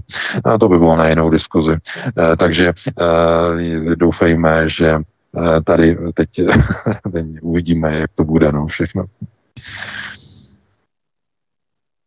Tak pochopil jsem to správně. Dobrý večer, jste ve vysílání. Položte ano, otázku. Můžu? Ano, můžete. Zdravím vás. Zdravím vás do Trokovic, takový hezký název v dnešní době. No, chtěl jsem se zeptat, uh, to je první otázka, tu řeknu až po ale jel jsem teď z práce a co jsem neviděl, uh, vypadla elektřina a normálně 20 pasažerů tlačilo trolejbus, aby udělali prostor autům, protože za ním udělala kolona, tam byla zúžená jako zastávka. Takže vlastně děje se, co se předpovídalo, asi nevím, jestli je to buď solárama nebo výpadkama, ale uh, jsou nějaké přepětí, nevím, jestli je to nebo uh, moc posíláme elektřiny jako do zahraničí. Takže to by měli první otázku. A druhou, ještě bavili jste se o těch Bušovic, tak jsem poslouchal na vašem Tapin rádiu vlastně vysílání zpětně o 11. září a tak dále, tak jsem se zajímal po internetu a t, zajímá mě skupiny, které tam dělali vlastně před tím útokem nějaké opravy, rekonstrukce. Jestli něco víte o, o tým Gelatin a tým E-Team, který vlastně rozsvítili i uh, pak ten nápis jak kdyby ze zálivek, jo, e-tým na té boční straně budovy, nevím, jedničky nebo dvojky, a bylo to přesně místo, kde pak vletěly jakože ty letadla. Tak chtěl bych vědět, jestli o tom něco víte a tak dále. No. Nebudu dál zdržovat a budu velice rád poslouchat ten poprvé u vás ve vysílání jako volající, jinak posluchač jsou dlouholetý, takže velice budu rád poslouchat. Děkuji. Taky zdravíme do Otrokovic. Eh, hezký večer, díky za zavolání. A jenom v rámci toho 11. září o tom teda opravdu já nic nevím a možná VK něco bude vidět. Nicméně ano, byl to brácha, tuším, nebo myslím, brácha, no, nebo bratranec eh, George Bushe, který to opravoval v rámci těch mrakodrapů, takže to jenom vysvětlenou. Eh, VK, povídej. Já děkuji za rozhlas. Já jsem teď dostal e-mail, já děkuji za e-mail. Ta společnost, ta česká propagační se jmenuje Check Trade. Jo, tak děkuju. Ano, Czech Trade, ano, ano. Czech Trade a ta je vlastníkem těch společností. To znamená Czech Republic SRO, je to, je to Czech Trade společnost, Czech Trade je vlastníkem těch společností. Takže prosím vás, aby se nešířily dezinformace, jo, že nějaká SROčka vlastní Českou republiku. Jo. Czech Trade je e, propagační státní agentura, která propaguje Českou republiku a má založené vlastně tady ty organizace, které názvama firm vlastně propagují Českou republiku. Tak prosím vás, nešířit dezinformace, protože potom je to používáno na mainstreamu proti nám. Říkají, vidíte, ty jsou, oni jsou tupí, tupí, šíří dezinformace, tak uh, snažíme se o to, aby ty informace byly opravdu správné, aby neby, se nedali zneužít proti, proti nám. Takže takhle bych na to reagoval. No a eh, co se týče uh, uh, nejdřív té elektřiny, že musí tlačit elektrický autobus, respektive, nebo trolejbus, nebo co to bylo. No, víte, je léto a lidi používají takové ty věci, co ochlazují vzduch, že jo, klimatizace. No a protože uh, těch lidí, co používají klimatizace, čím dál tím víc a víc, no tak když uh, jsou prostě hice, tak prostě dochází k výpadkům elektřiny, hlavně ve Spojených státech, ale ono se ukazuje, že už i v Evropě a už i někde v českém prostoru. Takže no, všechno svěřujte elektřině a potom elektřina vypadne a lidi budou jezdit eh, na kolech, budou pěšky samozřejmě chodit. No, protože koně, že jo, ty zase vypouští metan, uh, Greta by je chtěla všechny vyvraždit, že jo, protože ona říkala, že nejhorší jsou krávy a koně. Nevím, jestli mluvila o sobě, ale eh, minimálně o těch koních, eh, teda eh, to je jako, to je hodně síla, jako jo. to znamená, někdo by řekl, přece ochránci přírody, ne, ekologisté jsou, musí být automaticky milovníky zvířat. A ono ne, ne, ne, oni likvidují prasátka, oni likvidují krávy, že jo, v Holandsku zešíleli, tam padla vláda, v Holandsku padla vláda, no, takže to je velký, ale nevím, jestli jim to pomůže, protože ty zákony už jsou přijaté. Eh, takže tam vy, vyvražďují celý stáda skotu, tam likvidují živočišnou výrobu, eh, krávy vybitý, prasata, jdou tam už i po drůbeži, už jim vadí dokonce i kuřecí, že jo, takže to už taky nekachny, potom všechno jdou. A podívejte se, a teď oni by chtěli i koně, jo, koně, někomu vadí koně, takže jo, koně. E, ty debily, co se teď narodili v poslední době a trochu jim zelenaly mozky, tak se přilepujou lepidlem k silnicím. To je nová móda, to je degenerativní proces. Jo, sedají si na silnice a buď, se, buď tam jenom sedí a dají se odtáhnout, a nebo vezmou kanagom nebo já nevím, se to ještě vyrábí, takový to lepidlo, um, že se to, takový to, jo, to, to, to, takový to dobrý, který se drželo, to nepustilo, uh, takže že tohleto, no, že se přilepují prostě k silnici a potom je musí odbrušovat a to možná zaregistrovali na letišti, že jo, tady u nás, eh, tak eh, odbrušovali rozbruskou, že jo, aktivisty z toho um, extinction, že jo, protože chtěli zabránit přistávání letadel. Já říkám, to je způsobené tím, že těm dětem, které potom jako uh, vyrůstají, tak ve školství jsou jim vymývány mozky. Důsledkem potom je, že oni ve 14 nebo ještě v později 15, 17, 18 letech Uh, oni jsou úplně zezelenalí, mají mozky úplně po lobotomii, uh, zelená agenda a oni prostě jdou a oni se přivážou řetězem někam, aby tam nemohli jezdit auta, nebo se tam přilepí na letiště na přistávací dráhu. A když to udělají těsně předtím, než přistane letadlo, tak oni je nestačí odříznout a to letadlo je rozcupuje a rozmasakruje. To je jenom otázka času, než k tomu dojde. Takže chápete, tohle to všechno je v těch dětech, protože rodin, rodiče na to nemají čas, rodiče si pořídí děti, nemají na to čas, nechají to vychovat státu. Proto se snaží globalčeky strkat děti do školky hned po narození. Maminko, ty nebudeš s dítětem doma pět let. Ne, ne, ne, ne, ne, ty tam budeš maximálně čtyři týdny nebo pět týdnů a hned to dáš do jeslí. Hned to dáš do jeslí, do kojeňáku to dáš hned to dáš potom do jeslí, hned to dáš potom do, do školky a stát se ti postará. No tohle to, když uděláte, když stát se vám postará, tak až to dítě vyroste, tak ho nepoznáte. Chraň vás ruka páně dávat dítě do školy dřív, než to někde určuje nějaký zákon. A ty dobytkové schválně ty zákony mění, aby lidi byli nutní ty dětičky dávat do toho státního aparátu co nejdříve. Pamatujte si co nejdříve. Každá strana, která tohleto dělá, ruce vodní pryč. Každá, která to má v programu. Ruce pryč. Dítě musí u rodiny zůstat co nejdéle v tom věku. Co nejdéle. Úplně nejlepší by bylo, kdyby děti začaly chodit do školy až v deseti letech. Aby ta domácí výuka byla domácí, třeba od těch sedmi let, ty tři roky, aby ta výuka byla doma a potom do té školy, aby děti chodily až v deseti letech. Aby e, byli už starší, aby nedali se ovládat tou propagandou ve školství.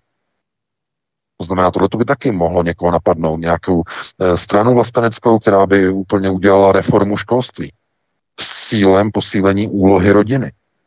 A ne jenom, jako že děti necháte doma, aby se učili. No, no, i, i ty rodiče, jim pomoct. To znamená, ta matka by byla s tím dítětem až do deseti let, by byla doma a měla by to placené, že s tím dítětem se učí. Že jo? A systémově to nastavit. No, tohleto, kdyby měla nějaká partaj, to by byla pro rodinná strana. To by byla pro lidová, pro rodinná strana. Takhle to udělat. No jenže to je s velkými přesahama, na to nemáme teď čas, takže pustíme se do dalšího volajícího. Dobrý večer, jste ve vysílání, položte otázku. Mm, dobrý večer, tady Zdeněk Hlubočec. Eh, já bych měl dvě otázky. Zdravím eh, vysílání a pana Veka.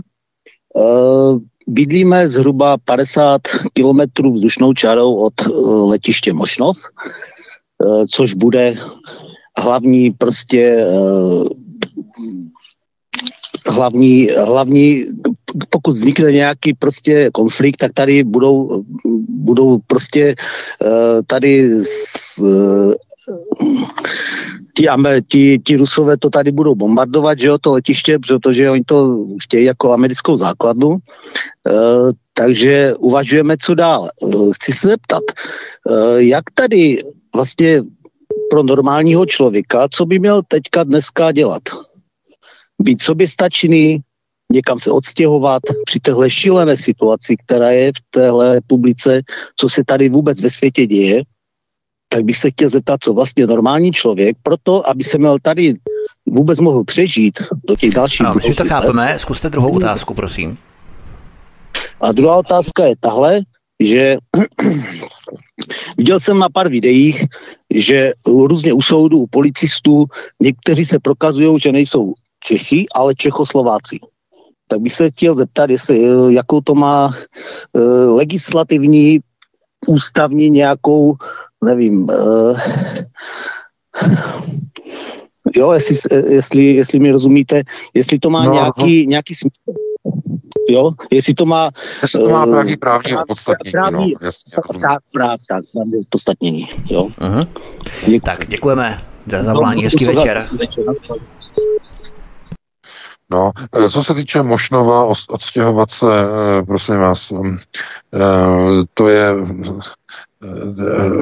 to každý musí prostě zhodnotit svoje možnosti.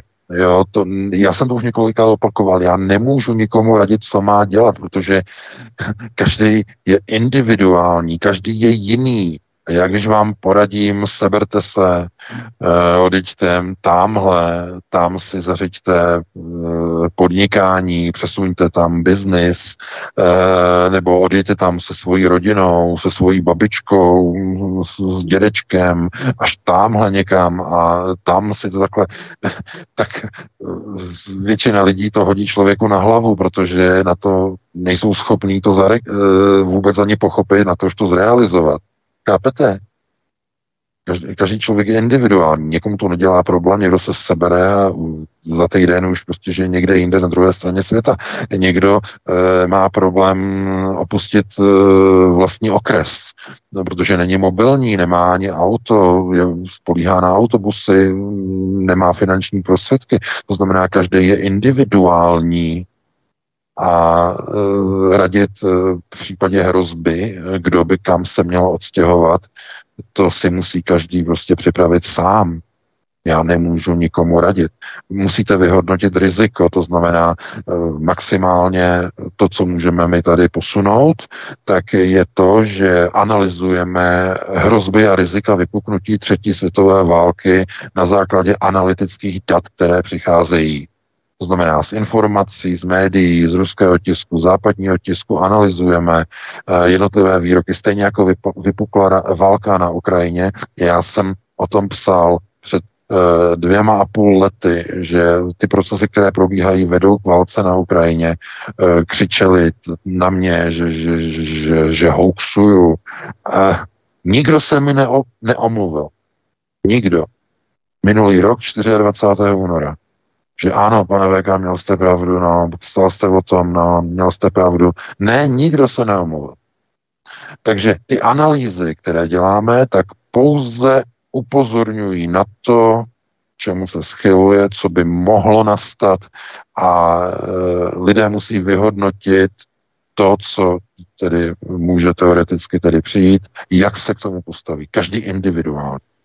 Někdo zjistí, že nemůže dělat vůbec nic, někdo zjistí, že může dělat něco, někdo zjistí, že může prodat všechno, co má, není to pro něho problém a koupí si nemovitost na druhé straně planety.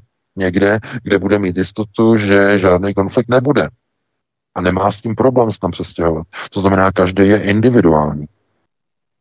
Já nemůžu říkat někomu, co máte dělat, protože já nevím, co jste za individualitu jaké jsou vaše okolostojíčnosti, abych tak řekl, eh, vaše reálie okolo vás. Milion lidí, milion lidských příběhů, milion lidských osudů, milion lidí, každý to má jinak. Takže takhle eh, bych chtěl tak, na to reagovat. Československo ještě? A ta druhá otázka, Vítku? To Československo, jestli má nějaký právní základ, když se někdo prohlašuje za Čechoslováka policii třeba? Eh, no, když se někdo bude vás ptát, eh, jaké jste, eh, kde jste se narodil, tak říkáte Československo. Pokud někdo řekne, jakou máte národnost, tak i tam můžete říct Československo. Můžete říct, že se cítíte Čechoslovák. Národnost. Národnost je totiž subjektivní. Jo, to je subjektivní postoj. Dokonce i když je sčítání obyvatelstva, tak tam máte kolonku určité, jakou e, máte národnost. To znamená, za jakou národnost se považujete. A vy tam můžete skutečně napsat e, národnost česká, slovenská, československá, rastafariánská, e, létající knedlík, e, špaget, špagetariáni a různý takový ty další věci, které tam psali ty lidi e, v těch národnostech, e, byla o tom dokonce i reportáž, jo, na českých médiích. E, takže to je subjektivní, to tam můžete klidně napsat. Ale když se vás někdo zeptá na vaší státnost, znamená občanem jakého státu jste, tak nemůžete říct Československo, protože občanem státu Československo nejste, to, ten stát už neexistuje. Takže rozlišovat národnost a státnost. Jo, rozumíme si. Národnost a státnost jsou dvě rozdílné věci. Takže takhle bych na to reagoval a můžeme se vrhnout na dalšího volajícího. Dobrý večer, jste ve vysílání, položte otázku. Dobrý večer, panu VK a panu Vítkovi. Ja by som sa chcel pána VK spýtať na takový záhodný osud Evgenie Pregožina, um, pretože potom puči 24. júna ako prehlásil Peskov, sa vraj stretol s 30 ľuďmi aj s pánom Otkinom v Kremli s Putinom. Um, na druhej strane ale som sa dočítal, že PMC Wagner musel odovzdať uh, všetkých zbranie pod uh, ruské ministerstvo obrany a Prigožin bol na tom stretnutí v Kremlu vyzvaný, aby, aby sa podriadil alebo aby sa vzdal vedenia PMC Wagner. Uh, to je jedna vec. Ta druhá vec, um, americký generál na mainstreame prehlásil, že už asi neuvidíme Prigožina živého. Um, na, to dneska bola, na to dneska bola zverejnená fotka Evgenia Prigožina v spotkách niekde v stane. A ako, mne sa zdá, že v potom puči bol upozedený viac on, pretože nedáva žiadne, žiadne verejné vystúpenia ani, ani audiosprávy a že Šojgu dáva intervia a Gerasimov odvolal Ivana Popova z hlavného 58. Aha. ruskej armády, tak e, to sa mi zdá, ako, že to je naopak, že nie e, Šojgu Gerasimov bol upozadený, ale, ale Prigožin je ako v povínanstve alebo v, neviem. Tak e, no, já děkuji, já děkuji za Já děkuji hmm, za Hezký večer, díky. Podívejte se, to, co probíhá v Kremlu, je hra e, té skupiny, která kontroluje celou Ruskou federaci. Zlatá pagoda. Velká zlatá moskevská lože. Všechno jsou to židozednáři. Kompletně. Nahoru dolů, zleva doprava. A to, co probíhá v Rusku, jsou maskírovky. A maskírovky jsou nebezpečné v tom, že dokud nedojde k jejich demaskování, tak je velice nebezpečné a záludné se snažit jakkoliv interpretovat. A to, to je úplně stejné, jako kdybyste uh, ještě před začátkem zákaz, zápasu uh, hodnotili jeho výsledek, to znamená, jak se bude hrát ještě než zápas začne, protože v té chvíli, v té době samozřejmě nevíte, uh, co se bude odehrávat. Kromě některých, kteří jsou v zákulisí a kteří už to mají ošéfované. A do té skupiny samozřejmě se jen tak nikdo nedostane. Uh, Není pravda, že nemá nic. Evgenij Prigožin natočil video, krátké video předevčírem, kde oznámil, že momentálně skupina PMC Wagner je na dovolené, eh, v uvozovkách na dovolené a ohlásí se 5. srpna. 5. srpna bude znovu PMC Wagner připravená do boje. Takže e, dělat jakékoliv e, roz, nebo eh, dělat jakékoliv závěry. Opravdu do toho se nebudeme pouštět a nedoporučuji komukoliv se pouštět, protože z Kremlu se dají očekávat ještě další kroky, ještě další maskírovky, které se budou týkat um, právě situace, která souvisí teď s poklesem kurzu ruského rublu, to, co se děje teď okolo Ruské centrální banky. Pokud děláte trochu do měn a do Forexu, tak doporučuji sledovat, co se bude dít s kurzem rublu. Tam má zlatá pogoda svoje vlastní cíle eh, s tím, co se odehraje teď s rublem. Eh, takže ale na to opravdu teď nemám čas na hlubší analýzu. Eh, všechno se rozvíte brzy, zavčas slibuju. Takže takhle bych na to reagoval, no a pustíme se do dalšího volajícího. Dobrý večer, jste ve vysílání, můžete položit otázku.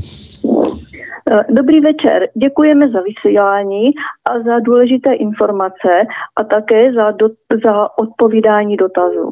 Náš dotaz je uh, reakcí na minulé vysílání ohledně prezidenta ukrajinského Zelenského a to je kladba a to prokletí, ke kterému došlo. A to z tohoto pohledu. Eh, pokud bývala kladba v minulosti, pokud my víme, tak vždycky to bylo v rámci katolické církve. Takže jak je možné, že de facto katolík může proklet žida, eventuálně ateistu? Co to má za význam? Nebo dát do kladby, pardon, dát do kladby. Já, já děkuji. A k tomu prokletí, k tomu, k tomu, ano, a k tomu prokletí, pokud dotyčný uh, ho považujeme a cítíme, že je to služebník zla, teda vlastně jako v úvozovkách ďábla, tak jak je možné ho proklet, když už vlastně slouží ne Bohu, tedy dobru, ale ďáblu. A uh, tady prostě mě naskočila husí kůže, jestli tady tento akt takového prokletí v tomto smyslu vlastně neposiluje to zlo na této planetě nebo i třeba v nějakém astrálu nebo nějak tak. Takže děkuji, děkujeme a budeme poslouchat. Hezký večer. No, děkuji. Eh, já bych jenom eh, zdůraznil, že to prokletí tam bylo eh, v podstatě v té, v té Sofii provedeno pravoslavným knězem, to nebyl katolík, pravoslavný kněz, ale to teď není podstatné, to nehraje roli, eh, protože důležitější je ta otázka eh, s tím prokletím. To je, no, já nikomu nechci zase brát nějaké iluze, jo, to je strašně nebezpečné, nějaká přesvědčení nechci vůbec lidem brát, ale moc slova je-li proneseno eh, v takzvané důvodě, eh, to je výraz, který má jenom staročeský význam, má důvodu. Slovo, když má důvodu, eh, tak se může stát v podstatě kinetickým nástrojem k ovlivňování prostoru a věcí. A teď to nechci rozebírat nějakým způsobem, aby jsme teď začali probírat věci, které eh, by byly mimo rámec našeho pořadu.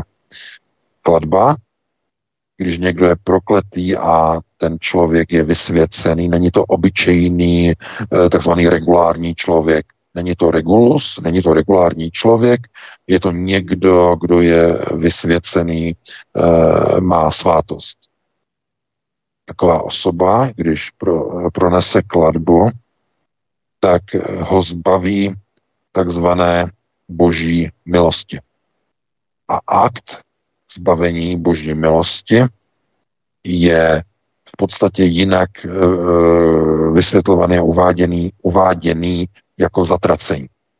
Takže akt kladby je zatracení. A e, proč? Je to zatracení? No zatracení je status, kdy Bůh o vás neví. Jste ztraceni. Bůh na vás nevidí. Jste zakryti, jste zahaleni.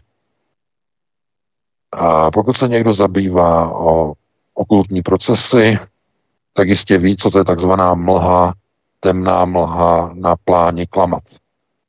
To znamená za bránou e, zdinářku v Jeruzalémě, když židé buší na bránu klamav, e, dávají tam ty papírky mezi e, ty e, kamenné bloky, tím vpisují na bránu z druhé strany své volby, svá přání, odkazy mrtvým a tak dále, které oni si potom můžou přečíst, respektive vnímají je na druhé straně na astrální rovině, tak tenhle ten prostor, který se tam nachází, ta mlha skrývá zatracené.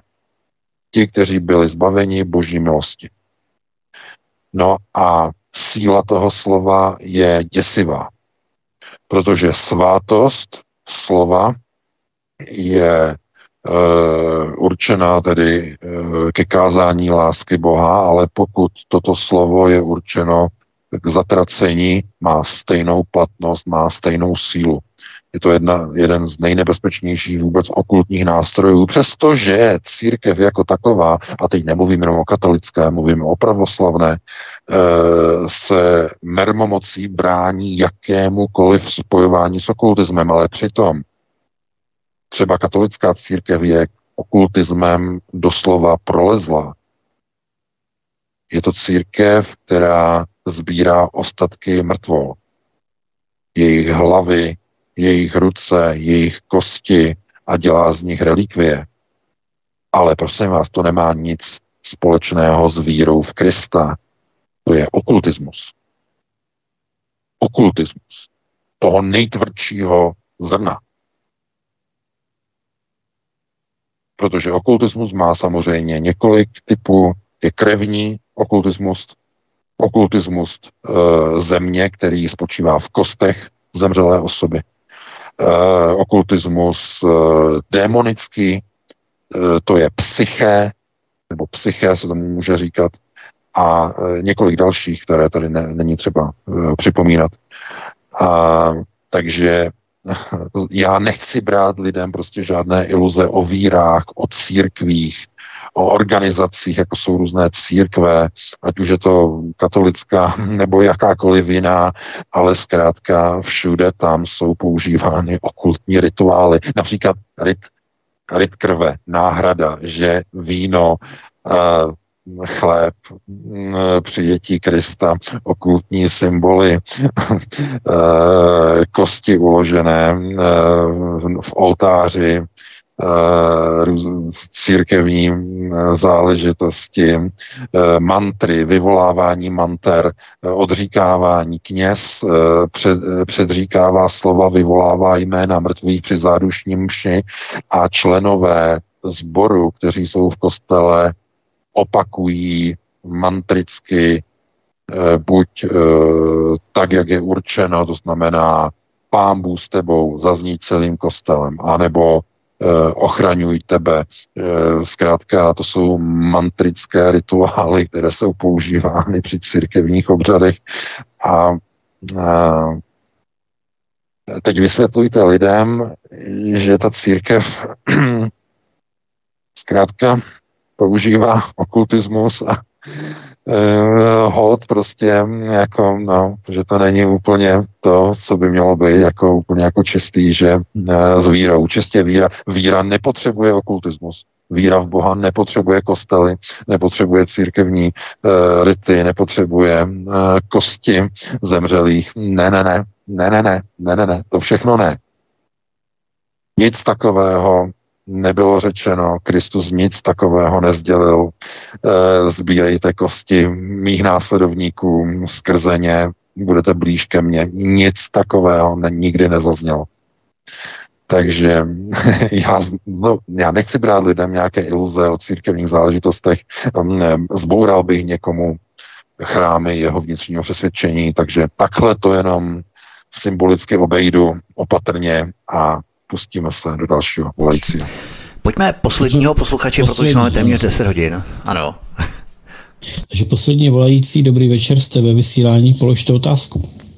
Dobrý večer, já mám dneska politickou. Vlastenecký jádro v České republice si žádá spojení nějakých strán a už se nám paktuje trikolora s SPD. Víme, jak SPD hlasuje nebo se zdržuje hlasování o trikoloře, taky víme svých, že za nima stojí Klaus. A myslím si, že do dalších voleb město vychází taková dedukce, že se ještě připojí rajchlovci, vlastenecký, že ano, a při, myslím si, že to půjde tím směrem, e, že kdyby náhodou padlo pěti demolice nebo padla pěti demolice, tak tady bude nějaké hnutí ano a eh, potom tady bude slepenec tří rádoby vlasteneckých stran a bude to všechno do těch klauzovských devadesátek. Takhle mě to asi vychází do těch, do těch nastávajících voleb, které teda budou za delší dobu. A jinak, jak volal předchozí, nebo si tři, tři dotazy zpátky pán o tom, kam se má odstěhovat. Tohle je slabost tohohle národa i slabost jednotlivců. Přemýšlet o tom, kam kdo se má stěhovat a utíkat ze své vlasti. Naschledanou budu poslouchat. No. Halo? Slyšíme se, VK, můžeš odpovídat. No, no slyšíme se, no já, já jsem myslel, že jsme vypadli. No, eh, já děkuju. Eh, no, eh, co se týče tedy toho stěhování, já s tím souhlasím. Jako to stěhování, to je přesně ono. Lidé by měli přece jako se hlavně starat o to svoje tam, kde v tom prostoru, kde bydlí. Takže s tím souhlasím, ale s tou výjimkou, že to nelze uplatnit vždycky a všude a za všech okolností. Když se vás snaží zničit, když se vás snaží zlikvidovat, odvést do koncentráku, umlčet, zlikvidují vaší práci, vyhodí vás z práce, nikde vás nezaměstnají, režim se rozhodne, že vás zahájí a potom, že vás zlikviduje, eh, děti vám vyhodí ze školy, nikdo vás nezaměstná, protože máte nálepku pro ruského šmejda. Eh, zjistíte, že obchodní partneři s váma pro jistotu skončili, aby neměli problémy. Co uděláte? No musíte odejít, protože v té zemi už žít nemůžete, ten režim vás úplně zničil a zlikvidoval. Můžete nakrásně bojovat, ale zkrátka není vás moc, není vás dost. Proto odešli takový lidé a takový kádři, jako byl třeba Karel Kryl. Taky zjistil, že jich není moc, aby to zvládli. Takže není to tak jednoduché. Jsou lidé samozřejmě, kteří uh, to vidí v té pozici. Lidé jsou slabí, někam chtějí prostě odcházet, ale už si neuvědomí třeba to, že ti lidé bojovali a už prostě zjistili, že dál bojovat nemohou, protože naráží do zdi je neporazitelná. Je nedostatek lidí, kteří by se spojili. A tu zeď nepřetlačí. No, takže uh, to je asi takhle. A co se týče těch voleb, co se týče těch stran politických, uh, různé slepence. No, uh, já se na to dívám asi tak, že pokud ty strany nějakým způsobem budou chtít vytvořit e, něco společného, nějaký společný projekt, je to spíš ne, aby tvořili někde nějaké systémy opozice, ale spíš budou chtít podporovat vládu Andreje Babiše na nějaké průsečnici, přičemž ty partaje zůstanou v opozici a Andrej Babiš bude vládnout s menšinovou důvěrou. To si dovedu představit, takovýhle model. Jenom bych e, varoval před tím, aby lidi házeli do koše pěti koalici, protože ta podpora, kterou oni mají, pětikoaliční bande, e, ta vychází ze zdola. To jsou lidé, zvláštní lidé, kteří prostě tyhle ty procesy chtějí ve společnosti, aby probíhaly. Ti lidé ne, nechodí někde po, po horách, by najednou spadli od někud z měsíce a najednou by se objevili u voleb. Ne, ne, ne. Ta společnost je tam takhle navolila. Chtěli je tam, oni je tam mají a nikde nejsou žádné demonstrace. Namísto toho všude visí ukrajinské vlajky. Nikde nikdo neprotestuje, maximálně někdo někde brblá. E, a když někdo zabrblá víc, tak e, ho někdo zahájí hned. Takže nepodceňovat toho vnitřního nepřítele. Fialovci mají uh, Fialovci nevznikli z ničeho, oni vycházejí za zdola z té základny, která je zvolila. V tom spočívá to nebezpečí. Takže uvidíme. No a máme 22.04. Eh, Vítku, já se s tebou loučím, s tebou Petře, se všemi našimi čtenáři a posluchači. Doufám, že dneska to zase nebylo příliš eh, moc pesimistické, že nějaké ty obr- obzory tam byly e, zobrazeny že jste se něco dozvěděli. No a pokud si najdete čas v době letních prázdnin a letních dovolených, tak si nás naladíte opět příští týden že jo, od 19.30, doufám, že už to bude bez problémů, no a pustíme se znovu do nových témat za uplynulý týden. Takže do té doby si to užijte, užijte si hlavně nadcházející víkend a pro tuto chvíli vám přeju krásnou dobrou noc. Já se s tebou taky rozloučím VK, měj se moc hezky, s tebou Petře, s vámi milí posluchači, mějte hezký víkend, neupečte se, protože zítra má být až 38 stupňů, tady sleduju na lokální meteostanici, takže to bude opravdu obrovská výjeň tady v České republice. A v neděli mají přijít nějaké deště, má teplota lehce klesnout, takže bude opět zase velké dusno, ono to nebude žádná výhra. Takže užijte si také víkend a já jenom už poslední avízo, poslední upoutávku už jsem tady dělal upoutávku na jaktobylo.com, na zbrusunový web, také na klan Bushu, který budu vysílat příští týden, pondělí, středu a pondělí. Ale poslední věc, Michal už je připravený v rámci Studia Praha, kalendária. Zhruba tři čtvrtě hodiny mě tady psal na Messengeru, takže eh, zůstaňte naladění svobodné vysílači a případně se připravte i na další pořady, které máte v programu. Můžete se podívat na stránky svobodného vysílače a vybrat si programy, které jsou pro vás dobré. Spojení Hezký večer. už nám vypadlo, já jsem koukal, že se to tady nějakým způsobem začalo odpojovat, takže děkuji Vítkovi, děkuji i VK, děkuji vám všem, kteří jste poslouchali, no a budeme končit kalendárium, tedy 45 minut, už se na vás těší Michal z Prahy. No a já se na vás budu těšit pochopitelně zítra. Prosíme, pomožte nám s propagací kanálu Studia Tapin Rádio Svobodného vysílače CS. Pokud se vám tento nebo jiné pořady na tomto kanále líbí, klikněte na vaší obrazovce na tlačítko s nápisem Sdílet a vyberte sociální síť, na kterou pořád sdílíte. Jde o pouhých pár desítek sekund vašeho času. Děkujeme.